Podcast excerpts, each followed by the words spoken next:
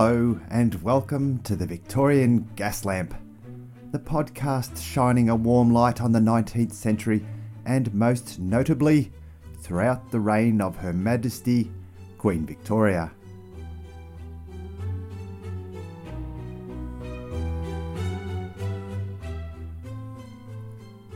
Episode 48 Men at Arms.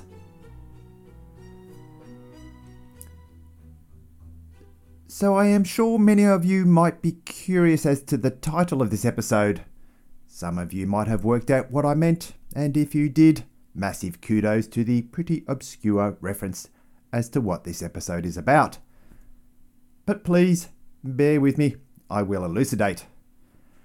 I know I have made reference before to the works of British author Terry Pratchett his twisted Dickensian city of Ankh-Morpork and the world he created and wrote stories about in 41 novels has kept me amused and entertained for decades. If you like amusing fantasy with a dose of social satire and a lot of brilliant writing, please take the time to look his works up. His characters come and go out of various novels across a timeline, and my favourite characters began in a novel he called, yes, you guessed it, Men at Arms. Through that series, we see a ragtag bunch of benighted characters evolve into a functioning police force. So take that title, that ragtag bunch of characters, the last episode set in 1811, where murders were investigated without a police force and no real due process. And guess what I intend to try and bring you in a podcast? Well done, you and your detective skills, because we're joining the thin blue line this episode and looking at the history of policing in Victorian England. There had been forms of law enforcement in the United Kingdom before, well, it was united local communities and then cities would have watchmen that enforced the jurisdiction of local courts. This started formally with the Statute of Winchester way back in 1285 and was in place until the 19th century. So these rules had been in place for, well, quite a while. And even in the 19th century, policing was, as I just mentioned, still very local. Certainly, there were laws that worked across the country, ones like treason, for example, but even then, the legal process was very much a case of our turf, our rules. Crime fighting was not organised on a national scale. You could be made a constable of the force if you got two or more justices of the peace to vouch for you. I have in the past given credit to Scotland as being one of the homes of medicine as we know it today, but this episode they also have to get respect for their creation of the High Constables of Edinburgh, which can be regarded as the first formalised police force. In 1611, no less. This was a force of men that were paid to only police, rather than a side gig or volunteering. As time passed, this idea spread, and by the 1700s, you had paid watchmen, especially during the night. It was in 1749 that the Bow Street Magistrates Court created what became known as the Bow Street Runners. I mentioned them in the last podcast on the Ratcliffe murders, and they are considered to be the first real British police force. Starting with only six men, they would be a legal force right through until their merger with the Metropolitan Police in 1839. They were created by Magistrate Henry Fielding, who had become tired of the corruption among volunteers and also a high rate of bad arrests. But their nickname was actually more of a social slur than a compliment. The runners were seen as lackeys to a legal system rather than police independent of the government so it was actually a term that they themselves did not use. By 1763, a force of horsemen were also brought into policing. It was these men that, thanks to their scarlet waistcoats, got the nickname Robin Redbreasts. This was a hugely successful move against highway robbery. And as we come to our century of choice, in 1800 an Act of Parliament created the City of Glasgow Police as well as the Belfast Borough Police. And while he will definitely be getting his own podcast, Sir Robert Peel set up a constabulary in Ireland in 1822 and then later back in London as Home Secretary, he was instrumental in the foundation of the Metropolitan Police Force. It is from his name that the nickname Peelers became a reference to the police, and the more common one that is used in the UK to this day from his first name, Bobbies. Right from the beginning, there was a strong emphasis on making sure that the police were not seen as a military, but rather a civil force. Surprisingly, no doubt to many around the world, there was a deliberate consideration to make sure that the police were not armed as military forces were. Yes, I know, times have changed. They were also given a blue uniform to make them distinctly different from a military uniform. As the decades passed, boroughs around the kingdom established further government funded police forces. 1837 saw the kingdom not only getting a new queen, Her Majesty Queen Victoria, but also the first national constabulary in the creation of the Irish Constabulary. But during the mid 1800s, it was a slow process to evolve a police force as we know it today. This was a new concept, and people were wary of giving citizens too much power.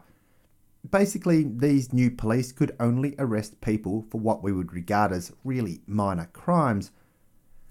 Again, it was the concern of them being a military force on the everyday streets of London that the public objected to. Along with the blue uniform being distinctly different from the predominantly red uniform of military service, it was to allay these military fears that police were only given a truncheon rather than any form of firearm. They even wore top hats until the 1860s, and aside from the rank of sergeant being used, their official titles were also kept deliberately as non military. In terms of crimes, at this stage the police could really only deal with buskers, also known as street musicians, and they could also deal with kids pranking people by knocking on their doors. Well, they could also find themselves arrested. It wasn't until the late 1860s that they had the power to deal with greater crimes. They even got the chance to do things like raiding brothels and other places of ill repute. This was now a full time occupation with a wage and not only included watching out for crime, but they were also expected to light the gas lamps at night as well as watch out for fires. And while having a full time job was a good thing in times when many people lived hand to mouth, it was not an easy employment. They had to work seven days a week and only got five unpaid days leave a year. They were not allowed to vote in elections, they couldn't marry without permission they were also required to wear their uniform at all times, including when they were off duty. During this time, police officers were expected to prevent crime from happening rather than solving it later on. So, one of the first rules put in place was that their patrols were to be continuous and highly visible. And this did work. Starting in the London boroughs, there was a marked drop in crime statistics in the neighbourhoods that police patrolled, as opposed to the outer areas where such enforcement was not being conducted. But it came at a horrible price. The 28th of June 1830 saw Constable Joseph Grantham being the first member of the police force to be killed in the line of duty, and sadly others would soon follow. Regardless of their attempts to be seen as a civilian force, the public did see them as a paramilitary force on their streets. Often called Peel's Bloody Gang, officers were assaulted, stabbed, and reportedly in one instance held down while a wagon was driven over them. As an aside, in 1850, Sir Robert Peel was thrown from his horse while riding and died three days later. As for the men that carried his moniker, 1863 must have been a bad year for them because 215 officers were arrested for being intoxicated while on duty. But slowly, the police were taking back the streets for innocent people, even as they themselves were becoming into the type of police force we know of today. Their authority expanded into policing the Royal Dockyards and other bases. A detective branch was formed, but with a scandal of three detectives being accused of corruption, it was reorganised into the now well known Criminal Investigation Department, or CID. Guns were becoming more prominent in crime in the late 1800s with the advent of better technology, and there were calls for the police to be armed. This, however, was met with resistance from the Metropolitan Police Force. I bet that came as a surprise. They did not want to have to carry guns. The officers saw themselves as civilians enforcing the legal system, not as military men. For a period in the late 1800s, officers could be issued with firearms, but only if their senior officer felt that they could be trusted and it would be used with discretion. February 18th, 1887 was the first time that an officer, PC Henry Owen, fired their revolver in the line of duty. He did this because there was a building that was on fire and he was otherwise unable to draw the attention of the residents living there to wake them to get them out. Slightly less than what you might have expected. Moving on. The 1880s was really the decade where policing became defined as we know it today. Departments had been created. Policing was being done by what were becoming increasingly specialised officers rather than those early days walking a highly visible beat at night that let people know that the law existed. From my reading for this podcast, two events defined this social perception change in seeing the importance of having a police force in a huge city. The first occurred on the 13th of November 1887 and what became known as Bloody Sunday. To be clear, this wasn't the Bloody Sunday of the U2 song, that was in 1972. But if you want to go looking for other Bloody Sundays, well, there are actually a whole bunch of them. Not surprisingly, pretty much all of these Bloody Sundays concern violence between the established law enforcement and people protesting against it. But this one, well, it was the first, sadly enough. On that day in London, people were protesting the Irish Coercion Acts. I hadn't heard of these acts, but given that during the COVID lockdowns of 2020 here in Victoria we had extremely lockdowns, I'm completely understanding of what was happening. They were basically acts of parliament that would increase state powers to control the population. Yeah, been there. These acts were designed to aid in the suppression of those among the Irish that weren't happy with the way things were. And if you had been through the Irish famine, which I've covered previously, you'd be pretty unhappy too. One of the main legal acts being attacked in this protest was one that had come into play in 1881, which meant that you could be imprisoned without trial. In episode 24, I spoke about the potato famine in Ireland and the horrendous difficulties people faced trying to farm. One aspect of this was that they were basically forced to grow potatoes because it was the only crop many people could grow that meant they had made a little money and had enough of, well, anything to eat themselves. Rents were high and kept increasing on their farmlets as they tried to survive until tomorrow. So, if a group of you wanted to get together and protest these increases made by people making money off your back, all the while living comfortably in England, we would all think that such action was reasonable. Sorry, you're wrong. An 1887 law made that illegal. Hundreds were locked up for protesting for trying to survive. It might give you some idea of just how bad this legislation was that even the Irish members of Parliament were imprisoned for protesting against it. I mean, if you've got politicians going to jail, it must be pretty bad. One in particular was Irish MP William O'Brien. He was a constantly arrested MP and member of what was known as the Land League. Probably should have called them the Justice League, but enough of modern references. A September protest he was involved in organising saw 8,000 people protesting the rent hikes, and it devolved into violence with three people killed by police. William O'Brien was arrested again. And part of the Bloody Sunday protest was a call for his release. Unfortunately, the only way he actually did make it out was by escaping two years later in 1889. He fled to America, then to France, he was convicted in absentia and he later returned to Ireland and served four months. But back to Bloody Sunday. The protest was well publicised and around 30,000 people turned up to watch the spectacle in Trafalgar Square in London. With 10,000 protesters being led by Socialist Democratic Federation leaders, it was expected that the protest may devolve into violence. After all, there were only 14,000 police officers for the whole of London, a city at that time that had a population of 5.5 million. So, when 2,000 of those police were assigned to just this one event, as well as 400 men from the army, you know things are probably going to go badly.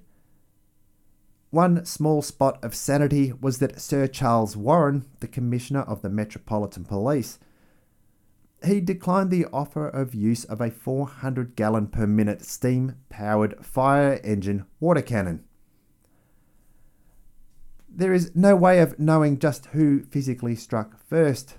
A detail like that is lost to time and one day will no doubt be decided in some dramatic sequence in a Hollywood movie. My money is on them blaming the cops because, hey, it looks better than the establishment is persecuting the poor struggling worker and it makes for lazy writing.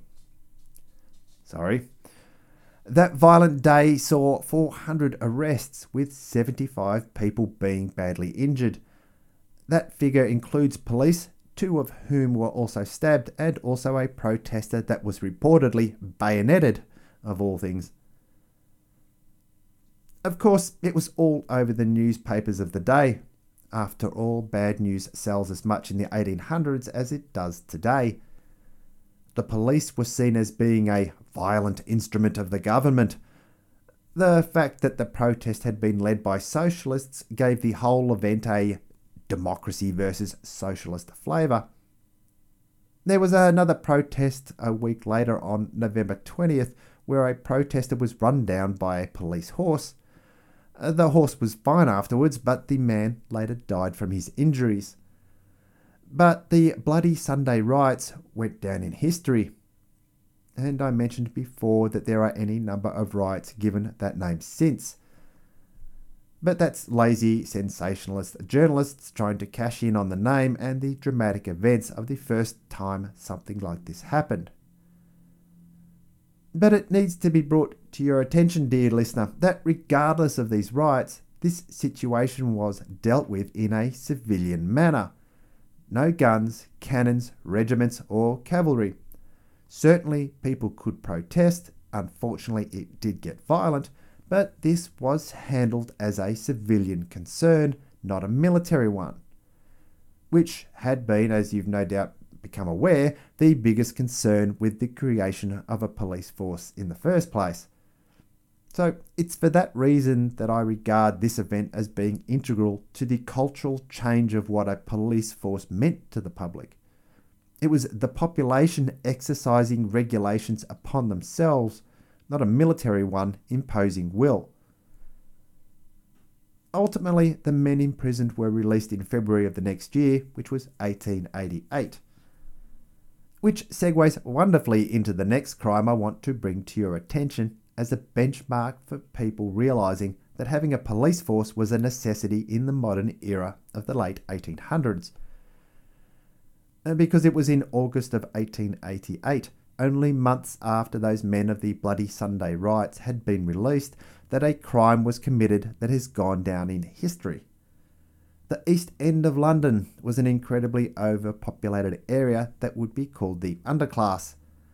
They were on the lowest rungs of the socio economic scale. It's not defined geographically exactly, but it became synonymous with overcrowding, poverty, and the working class of London. We all love seeing period dramas showing London with men in stylish suits, women in wonderful dresses, and everything being clean, regardless of the reality.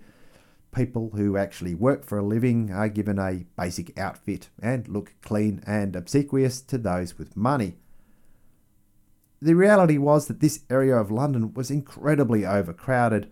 An estimated 80,000 people lived here, with narrow streets, small, cramped living quarters, and a heaving throng of people from all over the world trying to live together with very little opportunity to do more than make enough money to survive the day. Violence was everywhere. Alcohol was the only way many people made it through the day, and robberies were constant. Tragically, the mortality rate for children under the age of five was a horrific 55%. That's right, over half the children born in this area died before age 5. And let that sink in for a moment. Work was scarce and intermittent, and that was for the men. For women trying to raise families or even just survive on their own in this area, life was really hard. Their only choice was often to turn to prostitution for any sort of money in many cases, this was a job taken out of survival, and if other work was available, they would take it. It's estimated that during the late 1880s, there were around 60 brothels in this small area, with 1,200 women working as prostitutes. A twopenny upright was a euphemism for a sexual act performed quickly for a couple of pence. Now, that sounds bad for all sorts of reasons, but two pennies, or tuppence, got you somewhere to sleep indoors for the night, which was a matter of survival in an area that was overcrowded, economically devastated, and filled with anti Semitism, racism, and other social struggles. Having to risk their lives to solicit men was a gamble that they were ready to try to ensure some measure of safety for the rest of the night. If these women were ever reported in the papers, well, naturally, the men writing would aim for the most salacious details and refer to these poor women as prostitutes, regardless of whether or not they actually had other work. After all, saying something had happened to a washerwoman was nowhere near as sordid as saying it had happened to a prostitute. Plus, there was the public perception of judging the poor woman and therefore being at fault in some way for the crimes committed against them. So it was in the papers the day after Mary Ann Nichols was murdered. She had been killed in the early hours of August 31st, 1888. A domestic servant and mother of five children, her former husband had taken the children years before and moved out. Her father said this was because Mary's husband, William Nichols, had had an affair, but William himself said it was because her drinking problem was so bad and that she had left him regardless of he said, she said. In the years since the split, she had resided in a workhouse and part time as a charwoman. This was a domestic servant that would come in for a few hours to do some work rather than being a full time live in staff that many affluent houses had. During this time in the early 1880s, William was still required by law to support his wife. However, he apparently found out that she had also been taking work as a prostitute. When confronted by authorities, he stated his wife had left the family and the type of work that she was doing. Accordingly, as she was earning money via illicit means, he was no longer required to support her.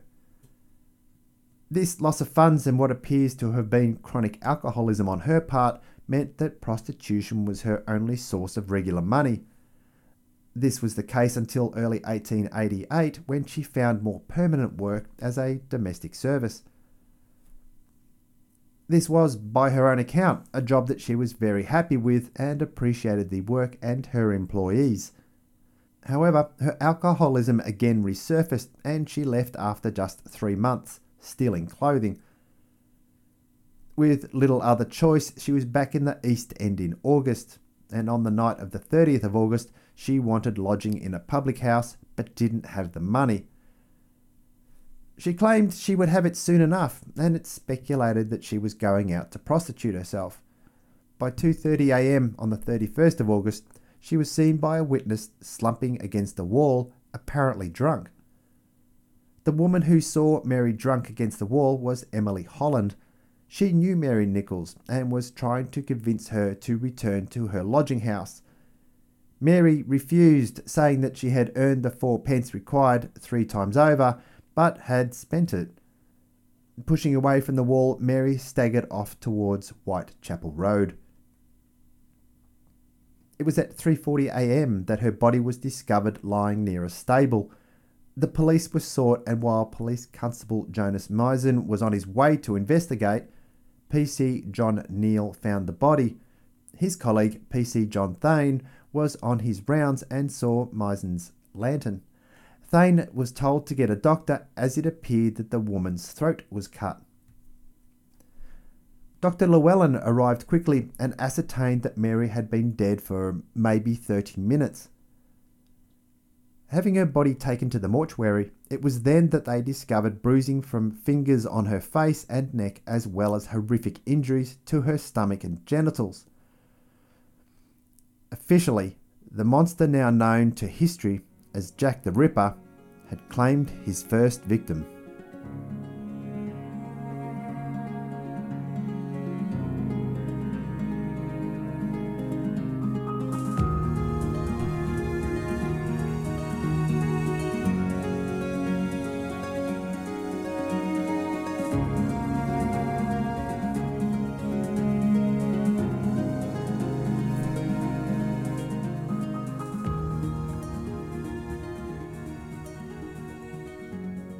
I'm not going to cover all of the five murders attributed to the world's most famous serial killer.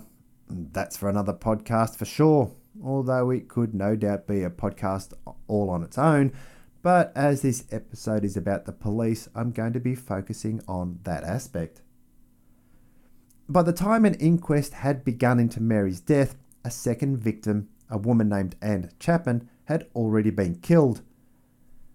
As you can imagine, the press at the time were having a field day. Mary's murder was linked to two others that had already occurred. Emma Smith and Martha Tabram had both been killed within 300 yards of Mary's house, and while there were marked differences between the three homicides, naturally they were all speculated as being committed by a gang in the area. Ernest Parke was a reporter for The Star, one of the trashy, sensationalist rags that existed at the time, and was the first to speculate that this was the work of a single man. This was a narrative that soon took off amongst all the other newspapers. To give some idea of the nature of reporting at the time, it was a few weeks later that the famous Dear Boss letter that was sent on September 25th that taunted the police it was signed by the name Jack the Ripper, giving rise to his name. And it's widely believed, though, that the Star newspaper created this letter to maintain interest in the crimes being committed. Becoming known as the Whitechapel murders, the deaths of the poor women in an impoverished part of London still fascinate many people to this day. But back in 1888, the police did not work with the press which I do kind of understand. Certainly, they could have utilised the press in drawing out the killer or killers, but I think that is a more modern way of thinking. The press in that time was not really accountable to anyone, and as we now know, they weren't adverse to literally making up stories to sell papers. As an example, although it does come from New York and not the UK, it was in 1835 that a series of articles was published that regaled readers of people living on the moon. It's now known as the Great Moon Hoax. Yes, you can look it up, but it's a succinct way to describe to you, dear listeners, as to the real veracity of much of the so called journalism of the time, which I guess in some ways hasn't changed that much at all. But I digress. Because the press wasn't getting any information from the police, they resorted to following police and then interviewing people that they had spoken to and reported on what they were told. This, combined with the fictitious work on the articles, meant that there began to be a convoluted nightmare of false leads. One such now famous false lead was known as Leather Apron. He was a man that wore surprise, surprise, a leather apron and was known to carry a sharp knife, and he lived in the area. He was also known to frequent local prostitutes. This was John Pizer, a man who made shoes and was found to own a number of sharp knives, which of course you would if you were cutting leather for a living. He was also Jewish. This should probably come as no surprise given the high Jewish population in the area, but anti Semitism being what it is, he was instantly a strong suspect. How he was ever suspected is lost to time. A rumour started somewhere and it made its way to the police, and naturally the newspapers reported on it. Pizer's being Jewish did him no favours, of course, but providing solid alibis meant he was soon released but I'm sure it sold a bunch of papers. The police were then criticised by said papers for not offering a reward. The offer of a reward was actually a governmental decision, not a police one. The general consensus in government circles was that offering a reward generated more false leads and speculation rather than any real benefit. Stepping away from Jack for a moment, it was up until 1884 that a reward being offered had actually been the case. And it was at that time, four years before Jack the Ripper was on the front page, that a conspiracy was discovered. The short story was that criminals planned to bomb the German embassy, plant documents on an innocent man, and then, with a tip off to the police, offer him up as the perpetrator. Therefore, these criminals were hoping to collect a handsome reward that would have no doubt been offered in the pursuit of avoiding an international incident. When this attempted reward scam was discovered, the government changed their policy. So, rewards could still be offered, but it was the exception rather than the norm by 1888. Of course, this information was publicly known, but amongst a neighbourhood that often did not even speak English, let alone read it, it naturally fell to the police to be taking the criticism because they were a far easier public target walking your streets rather than the men in government somewhere else. This was early days for police investigating crimes in the way that we know of today. They had no CSI East End they couldn't solve the case in an hour, including ad breaks, and were working with people that were the poorest of the poor in what was regarded as the worst part of London. The investigation was further hampered by the papers publishing pictures of suspects that may have committed the crimes. Well, to be accurate, they weren't suspects. They were just pictures that the newspaper artists made up that looked scary for the time. It was kind of like giving a talented kid the opportunity to draw someone scary and then having it published like it was, you know, real. So you live in the East End trying to make a living, and you might have been someone that even vaguely looked like one of the sketches that was being printed all over London. Did you have a ratty hat, scruffy beard, shifty eyes, looked poor, didn't smile, or any number of other characteristics that were shown in the pictures, well, someone was going to report that to the police.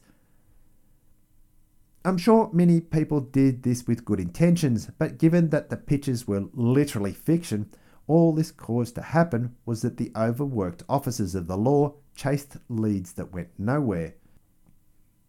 As the crimes continued, sadly, more women were murdered in horrific ways. And again, thanks to the misogyny of the media at the time, these women were blamed for their own demise. After all, they were prostitutes. This was an occupation that entailed a level of criminality that meant if something bad happened to them, it was their fault because they themselves were criminals.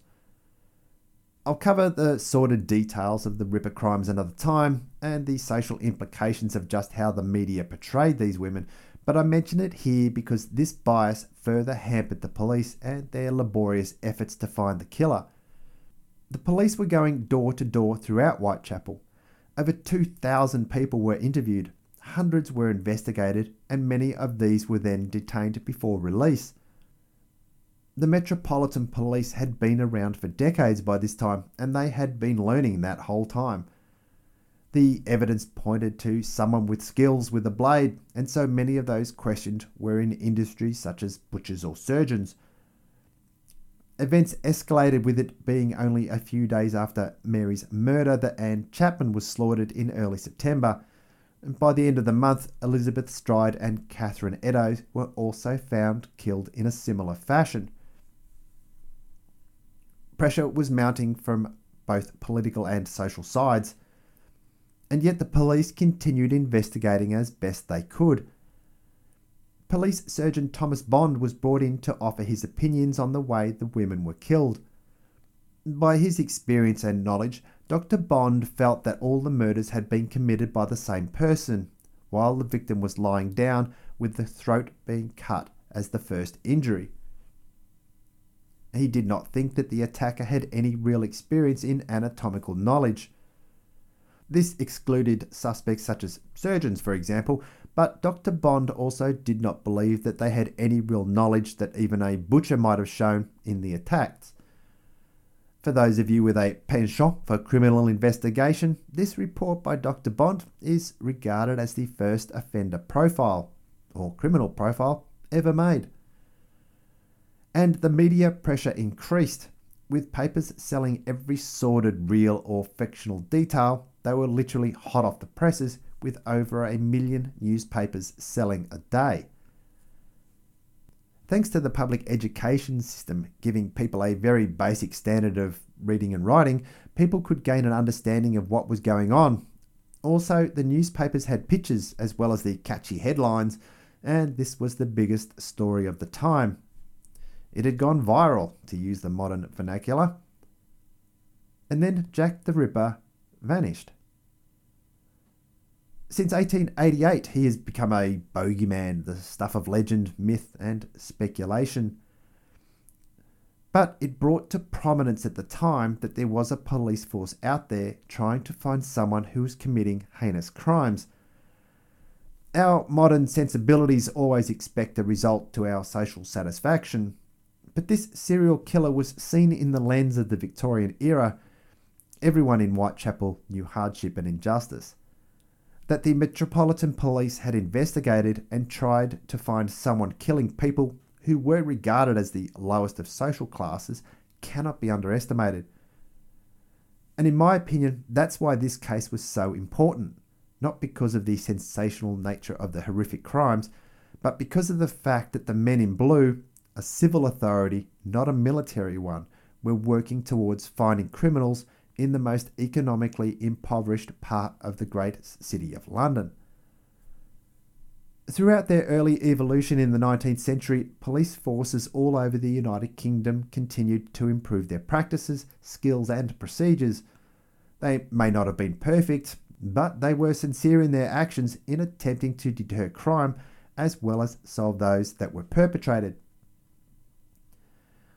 and to again refer to my original Terry Pratchett reference and his ragtag bunch of watchmen, I should add as a quick aside, he did become Sir Terry Pratchett as he had his own title after being knighted for his brilliant literature. Throughout the books, his main protagonist is His Grace the Duke of Ankh, Sir Samuel Vimes, commander of the City Watch.